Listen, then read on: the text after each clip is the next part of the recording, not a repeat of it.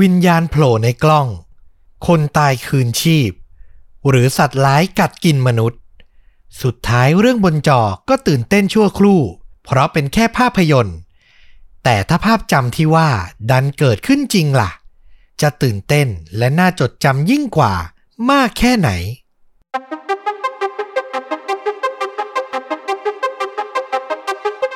สวัสดีครับ คุณผู้ฟังทุกท่านนะครับ นี่ผมฟุกนะครับ ตอนนี้ก็พักรักษาตัวอยู่ที่โรงพยาบาลนะครับ แล้วก็อยากบอกว่าขอบคุณสำหรับกำลังใจทุกคอมเมนต์ที่พิมพ์เข้ามานะครับ ผมก็ได้อ่านทุกข้อความนะครับ ขอบคุณมาก ๆ เลยจริง ๆ ยังไงจะพยายามรักษาตัวให้หายให้ไวที่สุดแล้วก็กลับไปพบคุณผู้ฟังทุกท่านใหม่นะครับ ขอบคุณมากครับ สวัสดีครับ เรื่องจริงยิ่งกว่าหนังพอดแคสต์จากชนดูดะกลับมาพบคุณผู้ฟังทุกท่านอีกครั้งหนึ่งนะครับ เปิดรายการด้วยเสียงจากคู่หูของผมเองนะครับ ฟลุกนั่นเอง ก็น่าจะเป็นคำยืนยันได้ดีกว่าผมมาบอกเองเนะว่าฟลุกยังโอเคอยู่นะครับผมยังสู้กับโรคโควิดได้เป็นอย่างดีนะครับผมก็ขอบพระคุณทุกท่านอีกครั้งหนึ่งกับทุกข้อความที่ส่งมาให้กำลังใจทั้งต้อมและฟลุกเลยนะครับซาบซึ้งมากๆ กลายเป็นว่าพอดแคสต์ตอนที่แล้วเนี่ยมีคอมเมนต์มากที่สุดเท่าที่เคยมีมาในทุกตอนเลย นอกจากทำให้เรารู้ว่ามีคนเป็นห่วงเราเยอะมากแล้วเนี่ย ก็ยังทำให้รู้ว่ามีคนที่แอบติดตามเงียบๆ ไม่ค่อยได้พิมพ์เนี่ย เยอะพอสมควรเลยทีเดียว ดีใจมากนะครับ แล้วก็จะพยายามสรรหาเรื่องราวดีๆ มาเล่าให้ทุกท่านฟังเรื่อยๆ นะครับผม สำหรับวันนี้ก็เป็นอีกหนึ่งธีมที่อยากจะเล่านานแล้วนะครับ หาข้อมูลไว้หลาย ๆ เรื่องย่อยๆ คือมีหลาย ๆ ครั้งเนาะที่เราชมภาพยนตร์แล้วเรารู้สึกว่าซีนเนี้ยฉากอย่างเนี้ยชีวิตจริงอะไม่มีทางเกิดขึ้นได้ แต่พอไปหาข้อมูลปุ๊บ ไอฉากที่ว่านั้นน่ะ มันดันเกิดขึ้นจริงซะอย่างนั้น แบบไม่น่าเชื่อเลยนะครับ อันนี้ก็เลยกลายเป็นธีมคือภาพจำจากหนังเนี่ยมันไม่หลอนหรือไม่ตื่นเต้นเท่าภาพจริง แต่ละเรื่องราวจริงที่กำลังจะเล่าเนี่ยก็คือมีฉากที่เป็นภาพจำไม่แพ้ภาพยนตร์ดัง ๆ ที่เราเคยชมเลย ลองไล่เรียงฟังกันไปทีละเรื่องนะครับ รับประกันว่าแม้ไม่ใช่คดีฆาตกรรมแต่ฟังแล้วสนุกแล้วก็ตื่นเต้นเหมือนกันแน่นอนนะครับ ไม่ให้เป็นการเสียเวลาขออนุญาต เริ่มที่เรื่องแรกเลยนะครับ อยากพาคุณผู้ฟังทุกท่านเนี่ยไปที่ประเทศญี่ปุ่น เมืองคาซึยะ จังหวัดฟุกุโอกะนะครับ ต้องบอกก่อนว่าเมืองนี้เป็นเมืองเงียบๆ เล็กๆ มีประชากรไม่ถึง 50,000 คน เหตุการณ์เกิดขึ้นในปี 2008 ครับ มีชายหนุ่มต้นเรื่องไม่เปิดเผยชื่อท่านหนึ่ง อายุ 57 ปี เขาอาศัยอยู่ในบ้านเพียงลำพัง ทุกอย่างเป็นไปโดยปกติสุข จนกระทั่งถึงปี 2008 เนี่ย เหตุการณ์แปลกๆ ก็เริ่มเกิดขึ้นกับเขา เขารู้สึกว่าตัวเอง ไม่ได้อยู่ในบ้านนี้คนเดียว ตอนกลางคืนเนี่ยมักจะได้ยินเสียงก๊อกก๊อกแก๊กแก๊กดังโดยไม่ทราบสาเหตุ พอลุกจากเตียงขึ้นมาสำรวจดูก็ไม่พบอะไร นอกจากนี้ยังมีอีกหนึ่งเรื่องราวแปลกก็คือ ของกินที่เขาใส่ไว้ในตู้เย็น หรือวางไว้บนโต๊ะ มักจะหายไปเองอยู่เสมอ แรก ๆ สุภาพบุรุษคนนี้ก็โทษตัวเองว่าอาจจะลืมว่ากินแล้ว หรืออาจจะมีอาการเดินละเมอลุกมาหยิบของกินเองตอนกลางคืนก็เป็นไปได้ หลาย ๆ ท่านที่ติดตามข่าวน่าจะพอทราบคือ อาการละเมอเนี่ยมันไม่ใช่แค่ลุกเดินแล้วมันมีคนมากมายที่แบบลุกขึ้นมาทำโน่นทำนี่ ทั้งๆที่ตัวเองยังหลับอยู่นะครับเขาก็สันนิษฐานว่าตัวเองอาจจะเป็นอย่างนั้น แต่เมื่ออยู่ๆไปแล้วของกินมันหายบ่อยๆเข้า ได้ยินเสียงก๊อกก๊อกแก๊กแก๊กทุกคืนบ่อยๆเข้า เขาก็เริ่มรู้สึกว่ามันไม่ใช่แล้ว น่าจะเป็นขโมยซะมากกว่า เขาจึงตรวจตราหน้าต่างประตูในบ้านอย่างเข้มข้น แล้วก็พบว่ามันล็อกแน่นหนา และไม่ได้เสียหายหรือมีคนขยับเปิดมันทิ้งไว้แต่อย่างใดครับ สุดท้ายเขาจึงตัดสินใจแก้ปัญหาขั้นเด็ดขาด โดยการติดตั้งกล้องวงจรปิดไว้ทั้งบ้าน เพื่อจะได้รู้ว่ามีใคร หรือสิ่งใดที่แปลกปลอม คอยก่อกวนเขาอยู่หรือไม่ หลังจากคืนแรกที่ติดตั้งกล้องผ่านพ้นไป ชายวัย 57 ปีผู้นี้ก็เปิดดูภาพกล้องวงจรปิด ผ่านแอปบนมือถือ แล้วเขาก็ต้องตกตะลึงกับภาพที่อยู่ตรงหน้า เมื่อมันแสดงให้เห็นว่า ในช่วงเวลากลางดึก บริเวณตู้เสื้อผ้าของเขา ค่อยๆถูกเปิดออก ก่อนจะปรากฏร่างของหญิงสาวคนหนึ่ง ค่อยๆคลานออกมา ถึงตอนนี้นึกถึงภาพจำนี้เลยครับ ผีซาดาโกะในหนัง The Ring เชื่อว่าหลายๆ ท่านน่าจะเคยรับชม ที่เป็นวิญญาณสาวที่คลานออกมาจากจอโทรทัศน์นะ ผมอ่านถึงตรงเนี้ยผมนึกถึงภาพช็อตนั้นขึ้นใจเลย feeling มันใกล้เคียงกัน แค่เปลี่ยนโทรทัศน์เป็นตู้เสื้อผ้าแค่นั้นเอง ตอนแรกชายเจ้าของบ้านก็ตกใจมาก เพราะภาพตรงหน้ามันดูไม่ใช่มนุษย์เลยครับ แต่หลังจากนั้นเมื่อหญิงสาวในวิดีโอ ค่อยๆเดินไปหยิบของกินในตู้เย็นออกมารับประทาน พร้อมกับเดินมาเปิดทีวีดูไปด้วย ตอนนั้นเขาถึงมั่นใจว่าเธอน่าจะเป็นคน แต่ที่ช็อกเขามากที่สุดก็คือ หลังจากทำภารกิจทุกอย่างเสร็จสิ้น รับประทานอาหาร ดูทีวี เข้าห้องน้ำปลดทุกทุกอย่างนะครับ หญิงสาวคนนั้นกลับค่อยๆ เดินไปเปิดตู้เสื้อผ้า แล้วคลานหายเข้าไปอีกครั้ง ต้องบอกว่าตอนดูวิดีโอนี้อยู่เนี่ย ตู้เสื้อผ้าที่ว่าเนี่ยก็อยู่ห่างจากตัวเขาไปไม่กี่เมตรเท่านั้นครับ นึกภาพว่าถ้าเราเป็นชายเจ้าของบ้าน ดูภาพกล้องวงจรปิดในมือถือ แล้วเหลือบตาขึ้นมามองตู้เสื้อผ้าจะหลอนขนาดไหนนะครับ สุดท้ายชายเจ้าของบ้านก็ตัดสินใจ ไม่ได้เปิดตู้นะ แต่แจ้งตำรวจให้มาช่วยตรวจสอบที่ห้องพักของเขาหน่อยตำรวจตรวจสอบจนทั่วก็ไม่พบร่องรอยการถูกงัดแงะแต่อย่างใด และที่สุดท้ายที่ตำรวจตรวจสอบก็คือ บริเวณตู้เสื้อผ้าเจ้าปัญหานี่เอง และเมื่อตู้เสื้อผ้าถูกเปิดออก ทุกคนก็ต้องตกใจ เพราะพวกเขาพบหญิงสาวที่อยู่ในวิดีโอจากกล้องวงจรปิด ยังคงหลบอยู่ในนั้นครับ เธอมีชื่อว่า ทัสโกะโฮริคาวะมีสถานะเป็นคนไร้บ้านเป็นโฮมเลสอายุ 58 ปีแล้วนะครับ หลังออกมาจากตู้เธอก็เล่าให้ตำรวจและเจ้าของบ้านฟังว่า เหตุการณ์เริ่มขึ้นจากวันหนึ่ง เมื่อเธอแอบเห็นว่าเจ้าของบ้านเนี่ย ออกจากบ้านโดยลืมล็อกกุญแจห้องไว้ เธอจึงตัดสินใจ แอบเข้ามาหาของกิน ใช้ห้องน้ำและแอบซ่อนตัวอยู่ในตู้เสื้อผ้า คือคนเป็นโฮมเลสไม่มีที่ไป ไม่รู้จะใช้ชีวิตต่อไปยังไง พอมาอยู่ในห้องนี้แล้วรู้สึกสบายใจ รู้สึกว่ามีทุกอย่างที่ต้องการก็เลยตัดสินใจ จะแอบใช้ชีวิต อยู่ในห้องนี้แบบเงียบๆช่วงเวลาที่เจ้าของบ้านอยู่ เธอก็จะแอบอยู่ในตู้เสื้อผ้า แล้วเมื่อเจ้าของบ้านออกจากบ้านไป เธอก็จะออกมาใช้ชีวิตตามที่เห็นในกล้องวงจรปิดนั่นเองนะครับ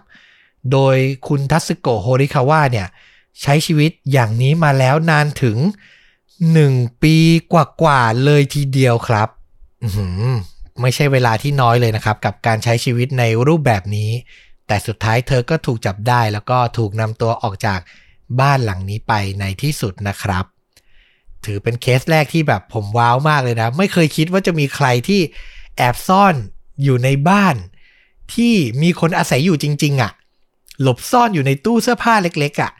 อยู่มาได้เป็นปีอะ่ะนะครับผม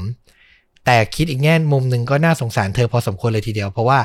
เธอคงไม่มีที่ไปจริง ๆอะ่ะ และคิดว่าอยู่ตรงเนี้ยคือเซฟโซนแล้วปลอดภัยและมีความสุขที่สุดและ ไม่ต้องดิ้นรนอยู่ข้างถนน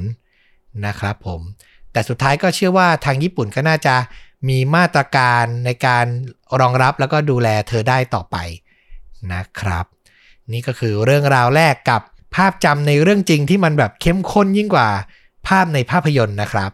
ไปกันต่อที่เคสที่ 2 พาคุณผู้ฟังข้ามทวีป ย้ายไปที่รัฐฟลอริดา ประเทศสหรัฐอเมริกา หลาย ๆ ท่านที่ชอบฟังคดีฆาตกรรม หรือเรื่องแปลก ๆ จะรู้ว่ารัฐฟลอริดานี่คือ ศูนย์รวมเรื่องราวแปลก ๆ เลย เกิดขึ้นบ่อยมาก แล้วก็ว้าว แล้วก็คาดไม่ถึงมากกว่าที่อื่น ๆ นะครับผม เหตุการณ์นี้เกิดขึ้นในวันที่ 13 พฤศจิกายน ปี 2015 แนะนำให้ทุกคนได้รู้จักกับชายหนุ่มที่มีชื่อว่าแมทธิวริกกินส์เขามีอายุเพียง 22 ปี ยังเป็นวัยรุ่น วัยขนองอยู่นะครับ ในวันนั้นเนี่ยเขากับเพื่อนอีกหนึ่งคน ก็ออกตระเวนดูลาดเหล่าบริเวณทะเลสาบในย่านที่มีชื่อว่า Barefoot Bay Lake ให้ทุกคนนึกภาพของมีทะเลสาบ มีบ้านพักตักอากาศตั้งอยู่ริมทะเลสาบประมาณนั้นนะครับ ก็คือจะมีเหล่าประชาชนและนักเดินทางท่องเที่ยวเนี่ยมาจอดรถบ้าน หรือมาพักผ่อนที่กระท่อมริมทะเลสาบมากมายหลายท่าน และที่บอกไปตอนต้นว่าคุณแมทธิวกับเพื่อนเนี่ยมาดูลาดเราเนี่ยก็เพราะพวกเขาเนี่ยเป็นมิจฉาชีพครับ ประกอบกิจการลักเล็กขโมยน้อยนั่นเอง แต่ในวันนั้นเนี่ยต้องบอกว่าเป็นโชคร้ายของแมทธิวที่มีคนเห็นเขากับเพื่อนเนี่ย ใส่ชุดดำเดินไปมาทำท่าทางดูน่าสงสัย เจ้าของบ้านหรือนักท่องเที่ยวคนนี้จึงตัดสินใจแจ้งตำรวจให้มาตรวจสอบซะหน่อย เมื่อตำรวจมาถึงก็ได้รวบตัวเพื่อนร่วมแก๊งของเขาได้ แต่ตัวของแมทธิวเนี่ยรู้ตัวและหลบหนีออกจากตรงนั้นได้เสียก่อน แต่จะบอกว่าแมทธิวโชคดีกว่าเพื่อนก็ไม่ได้ครับ เพราะว่าเหตุการณ์ดำเนินไปถึงช่วงกลางคืนของวันเดียวกัน ผู้ที่พักผ่อนในละแวกนั้นก็ได้ยินเสียงร้องโหยหวนของชายหนุ่มไม่ทราบแหล่งที่มาเป็นเวลานาน ก่อนที่เสียงจะเงียบลงไป หลังจากนั้นปฏิบัติการค้นหาตัวแมทธิวริกกินส์ก็เริ่มขึ้น ตำรวจได้หลักฐานเป็นข้อความที่แฟนสาวของแมทธิวได้รับ บอกว่าเขาจะซ่อนตัวแอบตำรวจอยู่แถวแถวทะเลสาบ เพื่อรอให้การค้นหาเนี่ยซาไปเสียก่อน แล้วจะ หลบหนีออกมา แต่อย่างที่บอกว่าหลังจากนั้นคนในละแวกนั้นก็ได้ยินเสียงร้องโหยหวนของผู้ชายในช่วงเวลาประมาณเที่ยงคืน แล้วก็ไม่มีใครเห็น หรือพบเจอแมทธิวอีกเลย นานถึง 10 วันเต็มๆครับ ในที่สุดถึงวันที่ 23 พฤศจิกายน ศพของเขาก็ถูกพบในทะเลสาบ มาในสภาพที่ดูรู้เลยว่าจมน้ำมาแล้วเป็นเวลานาน และที่สำคัญมาแบบอวัยวะไม่ครบ 32 ดีครับ ถึงตอนนี้ตำรวจและหน่วยงานในละแวกนั้น เชื่อในข้อสันนิษฐานเดียวที่ทำให้เขาเสียชีวิต เพราะต้องบอกว่า barefoot lake ไม่ได้จะเหมาะลงไปเดินด้วยเท้าเปล่าเหมือนชื่อนะครับ คือ barefoot เนี่ยมันแปลว่าเท้าเปล่าใช่ไหมมันไม่ได้ชิวๆอะลงไปเดินเตะน้ำเท้าเปล่าได้ เพราะในบริเวณเนี้ย มันเต็มไปด้วยจระเข้ดุร้ายขนาดใหญ่ มันเป็นบึงต้องห้ามที่คนส่วนใหญ่หวาดกลัวและไม่นิยมลงไปกันนะครับ หลังจากพบศพแมทธิวไม่นานเนี่ย เจ้าหน้าที่ในเมืองก็วางกับดัก จนจับจระเข้สุดดุร้ายได้ตัวหนึ่ง มันลำตัวยาวถึง 11 ฟุต หรือ 3 เมตรกว่าครับคุณผู้ฟัง ต้องบอกว่าที่บริเวณแบฟุตเบย์เนี่ย จะมีเจ้าหน้าที่คอยดักจับจระเข้ที่ดูท่าทางจะคุกคามประชาชนเป็นปกติอยู่แล้วนะครับ และพอจับเจ้าตัวเนี้ยจระเข้ยักษ์ตัวเนี้ยได้ ก็ผ่าศพของมันออกดู แล้วก็พบชิ้นส่วนอวัยวะของมนุษย์ ซึ่งต่อมาหลังจากการชนะสูตรก็ยืนยันได้ว่ามันคือชิ้นส่วนอวัยวะของแมทธิวริกกินส์นั่นเองครับ เขาถูกกัดบริเวณขาและลำตัวส่วนล่าง ก่อนถูกเจ้าจระเข้เนี่ย ลากตัวเขาไปกินใต้น้ำอย่างโหดเหี้ยม ต้องใช้คำว่าหนีเสือป่าจระเข้หนีตำรวจป่าจระเข้กับแมทธิวริกกินส์ได้เลยทีเดียวนะครับ คือส่วนตัวผมที่เลือกเรื่องนี้มาเล่าเนี่ยก็เพราะว่าเราดูหนังจระเข้กัดคนลากคนลงไปใต้น้ำเนี่ยเยอะมากนะ แต่ไม่ค่อยได้ยินเคสจริงสักเท่าไหร่ เพราะมันน้อยคนมากอะเนอะที่จะไปได้เจอจระเข้ที่ดุร้ายแล้วก็ทำร้ายจริง ๆ แต่เคสเนี้ยก็คืออยู่ในเขตที่มีประชาชนหนาแน่นนะ เป็นแหล่งท่องเที่ยวนะ แต่มีชายหนุ่มที่โดนลากลงไปใต้น้ำจริง ๆ สยองขวัญมากๆนะครับผมด้วยความที่คิดร้ายทำอาชีพเป็นมิจฉาชีพอะเนาะสุดท้ายจะหนีไปกบดานก็ถูกจระเข้ทำร้ายจนเสียชีวิต ก็เป็นเหตุการณ์ที่ไม่ควรจะเกิดขึ้นเลยนะครับ เชื่อว่าถ้าเป็นประชาชนทั่วไปใช้ความระมัดระวังเนี่ย คงไม่ได้รับอันตรายสักเท่าไหร่ เพราะก็มีเจ้าหน้าที่คอยดูแลคอยติดตามล่าเจ้าจระเข้ที่มันดุร้าย แล้วมีวิแววว่าจะทำร้ายผู้คนอยู่แล้ว ฟังเรื่องนี้จบนี่ผมนึกถึงภาพยนตร์เรื่องหนึ่งที่ได้รับชมเมื่อนานมาแล้ว อยากจะแนะนำให้คุณผู้ฟังไปชมกันเลยนะครับสำหรับใครที่ยังไม่ได้รับชม เป็นภาพยนตร์ที่ฉายในปี 1999 ครับ มีชื่อว่า Lake Placid หรือชื่อไทยนี่คือได้ใจมาก โคตรเขี้ยมบึงนรกนี่ เป็นหนังเกี่ยวกับการล่าจระเข้กลายพันธุ์ตัวหนึ่งนะครับ ที่แบบโอ้โหตัวใหญ่มาก มันเป็นหนังที่ตอบโจทย์ทุกอย่างเลย คือถ้าจะดูเอาซีจีจระเข้ดูเอาความตื่นเต้นก็ได้ แล้วมันยังสอดแทรกมุกตลก คือมันเป็นการร้อยเรียงความตื่นเต้นกับอารมณ์ขันนะได้อย่างลงตัว แล้วก็สนุกมาก คือถ้าพูดถึงหนังจระเข้เนี่ยขนาดมาถึงทุกวันนี้แล้วนะ ผมก็ยังนึกถึงเรื่องนี้อยู่ แต่ต้องบอกว่าผมเนี่ยมีโอกาสได้รับชมไปแค่ภาคเดียว หลังจากภาพยนตร์ประสบความสำเร็จเนี่ยมันสร้างออกมาอีก2อสมภาค แต่ก็แบบกลัวว่าความประทับใจที่มีจากภาคแรกจะหายไป เพราะภาคหลังๆเนี่ยมันก็เหมือนแบบสร้างเพื่อฉายทางโทรทัศน์ หรือผลิตเป็น DVD และไม่ได้เอาเข้าโรงแล้วอะไรประมาณนั้นนะครับ ก็เลยไม่ได้ติดตามต่อ แต่ถ้าใครเนี่ยอยากจะหาหนังที่ดูเอามันเอาสนุก เอาพักผ่อนเนี่ยแนะนำเลยเลกพลาสิตโคตรเขี้ยมบึงนรกชื่อได้ใจมากนะครับ เอาล่ะไปกันต่อกับ เรื่องจริงที่มีฉากจำเข้มข้นและตื่นเต้นกว่าภาพยนตร์นะครับ พาคุณผู้ฟังย้อนกลับไปในเดือนสิงหาคมปี 2011 คราวนี้ไปที่ประเทศรัสเซียอ่าไม่ค่อยได้เล่าเกี่ยวกับประเทศนี้สักเท่าไหร่นะครับ ที่เมืองคาซาน มีสุภาพสตรีท่านหนึ่ง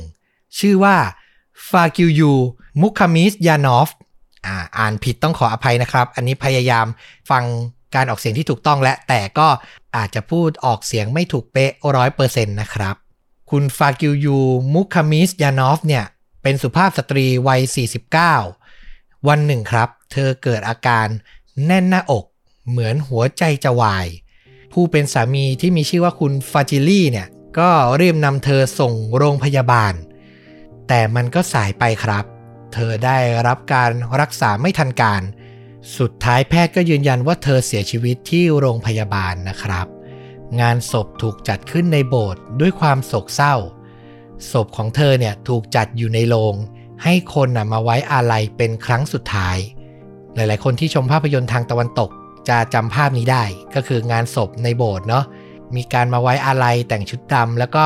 โลงศพเนี่ยจะตั้งอยู่ข้างหน้าเลย แล้วก็ศพเนี่ยก็จะนอนสงบนิ่งอยู่ในโรง ให้ครอบครัวมาไว้อาลัยเป็นครั้งสุดท้ายประมาณนั้นเลยนะครับ แต่หลังจากที่งานดำเนินไปได้ไม่นานสิ่งที่ไม่น่าเชื่อก็เกิดขึ้น เมื่ออยู่ดีๆ คุณฟากิวยูที่นอนอยู่ในโรงศพนะครับ ก็ได้สติลืมตาขึ้นมากลางงานศพของตัวเอง เรียกว่าลืมตาเบิกโพลงขึ้นมาเลย สร้างความตกตะลึงให้กับญาติที่อยู่ในงานเป็นอย่างมากนะครับ แต่เมื่อลืมตาขึ้นมาได้ไม่นาน อยู่ดีๆ เธอก็หมดสติลงไปอีกครั้งครับ ถึงตรงนี้ฟาจิลี่ผู้เป็นสามี ก็รีบนำตัวเธอส่งโรงพยาบาลเป็นครั้งที่สองต้องบอกก่อนว่าโรงพยาบาลที่ว่านี้ก็คือ โรงพยาบาลเดิมโรงพยาบาลแรกที่บอกว่าเธอเสียชีวิตเนี่ยแหละครับ เมื่อไปถึงมือหมอ สุดท้ายคุณฟาคิวยูเนี่ยก็พบกับจุดจบเดิม คือแพทย์เนี่ยบอกว่าเธอ เสียชีวิตลงอีกครั้งหนึ่งครับ ตามข้อมูลบอกว่าเธอกลับมามีชีวิตได้เพียง 12 นาที ก่อนจะหมดลมหายใจลงไปซ้ำสอง ด้วยอาการหัวใจล้มเหลวครับ ข้อสันนิษฐานว่าทำไมอยู่ดีๆ เธอกลับมามีชีวิตแล้วแล้วทำไมถึงเสียชีวิตลงไปอีกครั้ง เขาก็ว่ากันว่า มันเป็นเพราะเธออาจจะตกใจที่ตื่นขึ้นมาอยู่ในงานศพของตัวเอง ได้ยินเสียงสวดมนต์ เสียงไว้อะไร รู้ตัวว่าตัวเองนอนในโรงก็เกิดอาการช็อก และหัวใจล้มเหลวลงไปอีกครั้งครับผมต้องบอกว่าถ้าเป็นตามข้อสันนิษฐานนี้จริงนี่น่าเศร้ามากเนะคือเหมือนเป็นปาฏิหาริย์นะฟื้นขึ้นมาอีกครั้งแล้วอะ่ะ แต่ก็เสียชีวิตลงไปในเวลาเพียง 12 นาทีเท่านั้นเอง บทสรุปของเรื่องนี้ก็คือสุดท้ายคุณฟาจิลี่ผู้เป็นสามีเนี่ย ตัดสินใจฟ้องร้องเรียกค่าเสียหายกับทางโรงพยาบาลนะครับ ก็คิดได้เนาะว่า ครั้งแรกเนี่ยที่พาภรรยาไปที่โรงพยาบาลน่ะคุณหมอตรวจดีแค่ไหนทำไมถึงยืนยันว่าเธอเสียชีวิตแล้ว แล้วต่อมาเธอกลับมาได้สติมีชีพจรหัวใจเต้นอีกครั้งหนึ่ง ก็อาจจะเป็นความผิดพลาดทางการแพทย์หรือของโรงพยาบาลก็เป็นไปได้นะครับ ฟังถึงตรงนี้น่าสงสารผู้เป็นสามีมากๆเลยเนาะคือมันเหมือนกราฟขึ้นลงตลอดเวลาเลยอะเสียใจว่าภรรยาเสียชีวิต แล้วก็อยู่ดีภรรยาลืมตาขึ้นมา กลับมามีหวังนำตัวส่งโรงพยาบาลอีกครั้ง แล้วก็พบว่าสุดท้าย เธอก็เสียชีวิตลงไปอีกครั้งหนึ่ง คือถ้าโศกเศร้าไปยาวๆเลยอะอาจจะดีกว่าด้วยซ้ำนะครับผมก็ขอแสดงความเสียใจย้อนหลังกับครอบครัวนี้ด้วย นี่แหละในภาพยนตร์หลาย ๆ ครั้งเนาะ โมเมนต์แบบตื่นมาแล้วตัวเองอยู่ในโรงอะ่ะ มีหลาย ๆ เรื่องเลยนะที่นำเอาไปเล่าเนาะแล้วก็เนี่ยวันนี้ในที่สุด ผมก็ไปพบเจอจนได้ว่า เฮ้ย มันมีเรื่องจริงแบบนี้ด้วย ก็ถือว่าเป็นเรื่องราวที่คาดไม่ถึง แล้วก็มีความน่าสนใจมากๆเลย ก็นำมาถ่ายทอดให้ฟังกัน เป็นเรื่องที่ 3 ของวันนี้นะครับ เอาแหละ จบเรื่องนี้ไปขอไปที่เรื่องที่ 4 บอกเลยว่าเป็นเรื่องสุดท้าย และขอประกาศคำเตือนตรงนี้ก่อนเลย แฟนรายการคนไหนที่รับประทานอาหารอยู่ หรือกลัวมแมลงทุกชนิด ฟังแล้วจะกลัวมากๆ แน่ ๆ ห้ามฟังเรื่องนี้เด็ดขาดเตือนล่วงหน้าแล้วนะครับ แต่ถ้าใครเนี่ยโอเคฟังไหวก็ไปกันต่อนะครับผมใครไม่ไหวไม่ว่ากันนะครับ พาคุณผู้ฟังไปช่วงเดือนกุมภาพันธ์ปี 2017 คราวนี้เราอยู่กันที่ประเทศอินเดียครับ มีหญิงสาวอาชีพแม่บ้าน รับทำความสะอาดวัย 42 ปี ชื่อว่าคุณเซลวี่เธอเนี่ยตื่นขึ้นมาในบ้านของตัวเอง ในเวลาประมาณเที่ยงคืน แล้วก็พบว่าสภาพร่างกายไม่ปกติครับ เธอรู้สึกแสบร้อน บริเวณเหนือรูจมูกใกล้ตาด้านขวา ตอนแรกเธอคิดว่าน่าจะเพราะตัวเองกำลังจะเป็นไข้ หลายๆ คนก็น่าจะเป็นกันเนอะเริ่มคัดจมูกแสบจมูกนะครับ แต่พอเวลาผ่านไป คุณเชลวี่กลับรู้สึกว่ามีบางสิ่งบางอย่าง ขยับตัวอยู่ในบริเวณเหนือรูจมูกของเธอครับ เริ่มสยองกันแล้วนะครับ ผมอ่านหลายรอบแล้วนะ ยังขนลุกอยู่เลย เธอเนี่ยพยายามอดทน รอจนถึงเช้า ก่อนจะไปพบแพทย์ที่คลินิกใกล้บ้าน ซึ่งพอไปถึงเนี่ยด้วยความที่มันเป็นคลินิกเล็ก ๆ ก็หาสาเหตุไม่เจอว่าเธอเป็นอะไร คุณหมอก็เลยส่งต่อให้เธอไปที่โรงพยาบาลแห่งที่สองที่ใหญ่ขึ้น แพทย์ที่นี่ตรวจแล้วก็สันนิษฐานว่ามันน่าจะเป็นอาการจมูกอักเสบ อาจจะเป็นโรคไซนัส หรืออาจจะเป็นไข้อย่างที่เธอว่า แต่ตรวจไปตรวจมาก็ไม่เจอสาเหตุหลักครับ จนสุดท้าย เธอก็ต้องดันด้นไปตรวจที่โรงพยาบาลแห่งต่อไปเป็นแห่งที่ 3 ที่นี่เนี่ยหมอแนะนำให้เธอสแกนบริเวณศีรษะ แล้วในที่สุด คุณหมอก็ได้พบสิ่งแปลกปลอมจากการสแกน บริเวณ เหนือจมูก และอยู่ใกล้ ๆ ตาของเธอ ซึ่งแพทย์เนี่ย ที่โรงพยาบาลแห่งนี้ให้คำจำกัดความว่า มันดูคล้ายๆ โทรศัพท์มือถือขนาดเล็กๆอะครับ คือสแกนอะมันยังไม่ละเอียดพอไง มันเห็นแค่นั้น แต่หมอที่โรงพยาบาลนี้ก็ยังทำอะไรไม่ได้มากไปกว่านั้น สุดท้ายเธอก็ต้องเดินทางไปจนถึงโรงพยาบาลแห่งที่4 ที่เป็นสถานพยาบาลขนาดใหญ่และ มีชื่อว่า Stanley Medical College Hospital คุณหมอที่เนี่ยเป็นผู้เชี่ยวชาญเฉพาะด้านและ เขาตัดสินใจใช้เอนโดสโคปหรือกล้องส่องตรวจภายใน สอดเข้าไปในรูจมูกของคุณเชลวี่ก่อนที่จะพบสาเหตุที่แท้จริงในที่สุดครับ ในจมูกของเธอมีมแมลงสาบตัวโตเต็มวัย เกาะอยู่บริเวณกะโหลกศีรษะ อยู่ใกล้ตาและใกล้เนื้อสมองของเธออีกด้วยครับ อือคือในภาพยนตร์อะมันจะมีซีนพวกแบบมแมลงวิ่งอยู่ตามร่างกายออกมาจากปากออกมาจากตาจากจมูกกันนึกออกไหมมันจะมีหนังหลาย ๆ เรื่องอะที่ทำอย่างนั้นไงแล้วพออ่านถึงตรงเนี้ย ผมแบบขนลุก แล้วนึกถึงซีนหนังพวกนั้นอะคือเป็นภาพจำมาก ๆ แต่นี่มันคือเรื่องจริงอะครับ แล้วโหดมากอะมแมลงสาบเกาะอยู่ที่บริเวณกะโหลกศีรษะใกล้ตาใกล้เนื้อสมองอะคุณผู้ฟัง คุณหมออะก็เล่าต่อว่าเขาไม่สามารถทำให้มันตาย ก่อนจะนำออกมาจากตัวคุณเชลวี่ได้ เพราะจะทำให้เธออะมีสิทธิ์ติดเชื้อโรคร้ายแรงที่อยู่บนตัวมแมลงสาบ สุดท้ายคุณหมอก็เลยตัดสินใจ ใช้เครื่องดูดเสมหะ ในการพยายามดูดเอามแมลงสาบออกมาครับ แต่มแมลงสาบอะคุณผู้ฟัง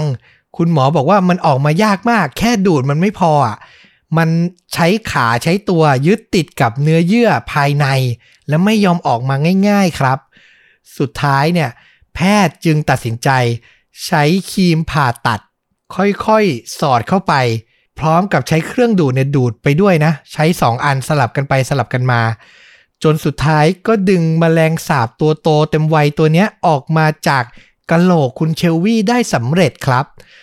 ต้องบอกว่าถ้าใครเป็นสายโหดนะ ดูเรื่องพวกนี้ได้นะ ผมจะแปะคลิปการดึงมแมลงสาบครั้งเนี้ยไว้ให้ได้ชมกัน คือทาง National Geographic ช่องสารคดีชื่อดังเนี่ยเขาได้ลงคลิปเอาไว้ด้วยนะครับ ผมไปดูมาแล้วแล้วบอกเลยว่าสยองมาก สยองกว่าภาพยนตร์หลาย ๆ เรื่องที่เคยดูมาก ๆ เลยนะครับ ใครใจแข็งพอไปที่ top comment แล้วก็กดลิงก์เข้าไปรับชมกันได้เลยนะครับ เนี่ยคุณผู้ฟังภาพเนี้ยโหดมาก แต่สุดท้ายคุณเชลวี่เนี่ยก็ปลอดภัยดี ไม่ได้ติดเชื้อโรคร้ายแรงจากเจ้าแมลงสาบนี้แต่อย่างใด ก็ถือว่าจบแบบ happy ending แต่ก็สร้างความขนลุกให้กับคนทั้งโลกที่ได้อ่านเรื่องนี้เลยเนาะไม่น่าเชื่อแมลงสาบตัวโตเต็มวัยตัวใหญ่มากๆฮะ คือตอนเด็กๆต้องบอกว่าผมเคย มีตัวต่อแบบตัวเล็กๆ นะ ไม่ใช่ตัวใหญ่เข้าในหู อันนี้เคย แม่เนี่ยกรอกน้ำเข้าหูจนมันดิ้นคลุกคลุกในหูผมอะ่ะ จนมันตายอะ่ะ แล้วถึงค่อยๆ เหมือนแบบเขย่าเขย่าหูออกมา แล้วก็เห็นเป็นซากเลยอะ่ะแต่นี่มันมาแลกสาบอะมันคนละเรื่องเลยคุณผู้ฟัง แค่คิดภาพมันเดินเข้ารูจมูก คนไปก็สยองแล้วครับ โอ้โห แล้วมันเกิดขึ้นจริงนะครับผม อย่างที่บอกนะ คนที่จิตอ่อนและทานข้าวอยู่ห้ามรับฟังเด็ดขาดเลยเรื่องนี้นะครับ แล้วก็รวมถึงภาพยนตร์ที่จะแนะนำในช่วงท้ายนี้ด้วยครับ คือหลังจากศึกษาอ่านข้อมูลเคสนี้จบเนี่ย นึกถึงเรื่องนี้เรื่องเดียวเลย อยากจะแนะนำมากสำหรับคอหนัง sci-fi thriller ดูหนังอะไรที่มีความแหวะเล็ก ๆ น้อย ๆ ได้ แนะนำเลยครับ เป็นภาพยนตร์ที่อาจจะเก่าสักหน่อยนะ ออกฉายในปี 1986 มีชื่อเรื่องว่า The Fly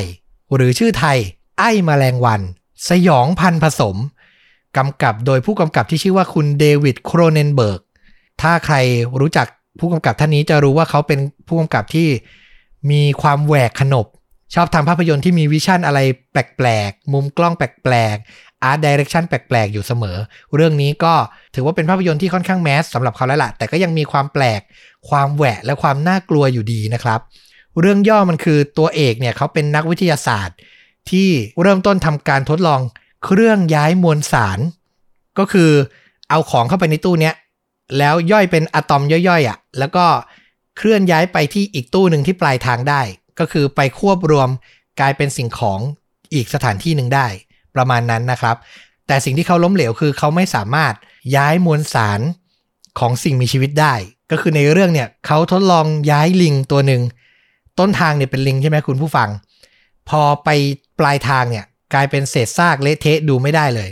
แล้วเหมือนเขากำลังจะถูกปิดโปรเจกต์จะไม่ได้รับทุนในการทดลองต่อไปแล้ว ก็ตามพล็อตหนังทั่วไปก็คือความห่าม ความไม่สนความถูกต้องก็เกิดขึ้น เขาก็ใช้ตัวเองครับ ในการทดลองย้ายมวลสารตัวเองจากตู้หนึ่งไปอีกตู้หนึ่งแล้วมันก็ประสบความสำเร็จเป็นที่น่ายินดีมาก แต่สิ่งที่เขาไม่รู้ก็คือ ก่อนจะปิดตู้อะ มันมีมแมลงวันตัวหนึ่งบินเข้าไปในตู้กับเขา ความสยองก็เกิดขึ้นครับ เพราะอย่างที่ผมบอกคือวิธีการทำงานของตู้นี้คือ สลายมวลสาร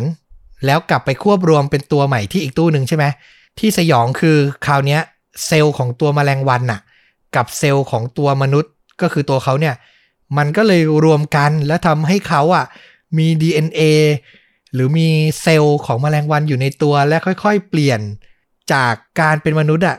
กลายไปเป็นครึ่งมนุษย์ ครึ่งมแมลงวันในที่สุด แล้วต้องบอกว่ามันสยองมาก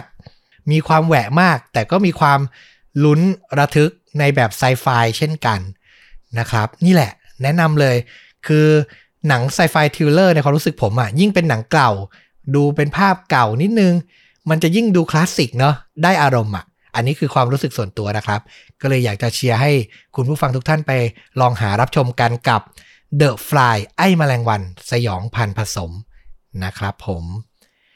เอาแหละก็ถือว่าครบถ้วนนะวันนี้จัดเต็มไป4เรื่องราว4รสชาติ พร้อมแนะนำภาพยนตร์ไปแล้วนะครับ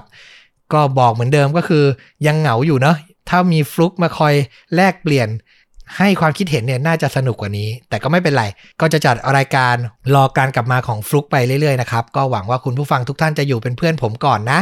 เชื่อว่าไม่นานสำหรับใครที่ชื่นชอบเรื่องราวจากชวนดูดักก็ฝากกดไลค์กดแชร์กด Subscribe ทุกช่องทาง YouTube Facebook b l o g i t Spotify ผู้ที่กดติดตามใน YouTube ก็อย่าลืมกดกระดิ่งด้วยนะครับ จะได้ไม่พลาดคลิปใหม่ๆ วันนี้ต้อมก็ขอลาไปเพียงเท่านี้ พบกันใหม่ในพอดแคสต์ตอนหน้าสวัสดีครับ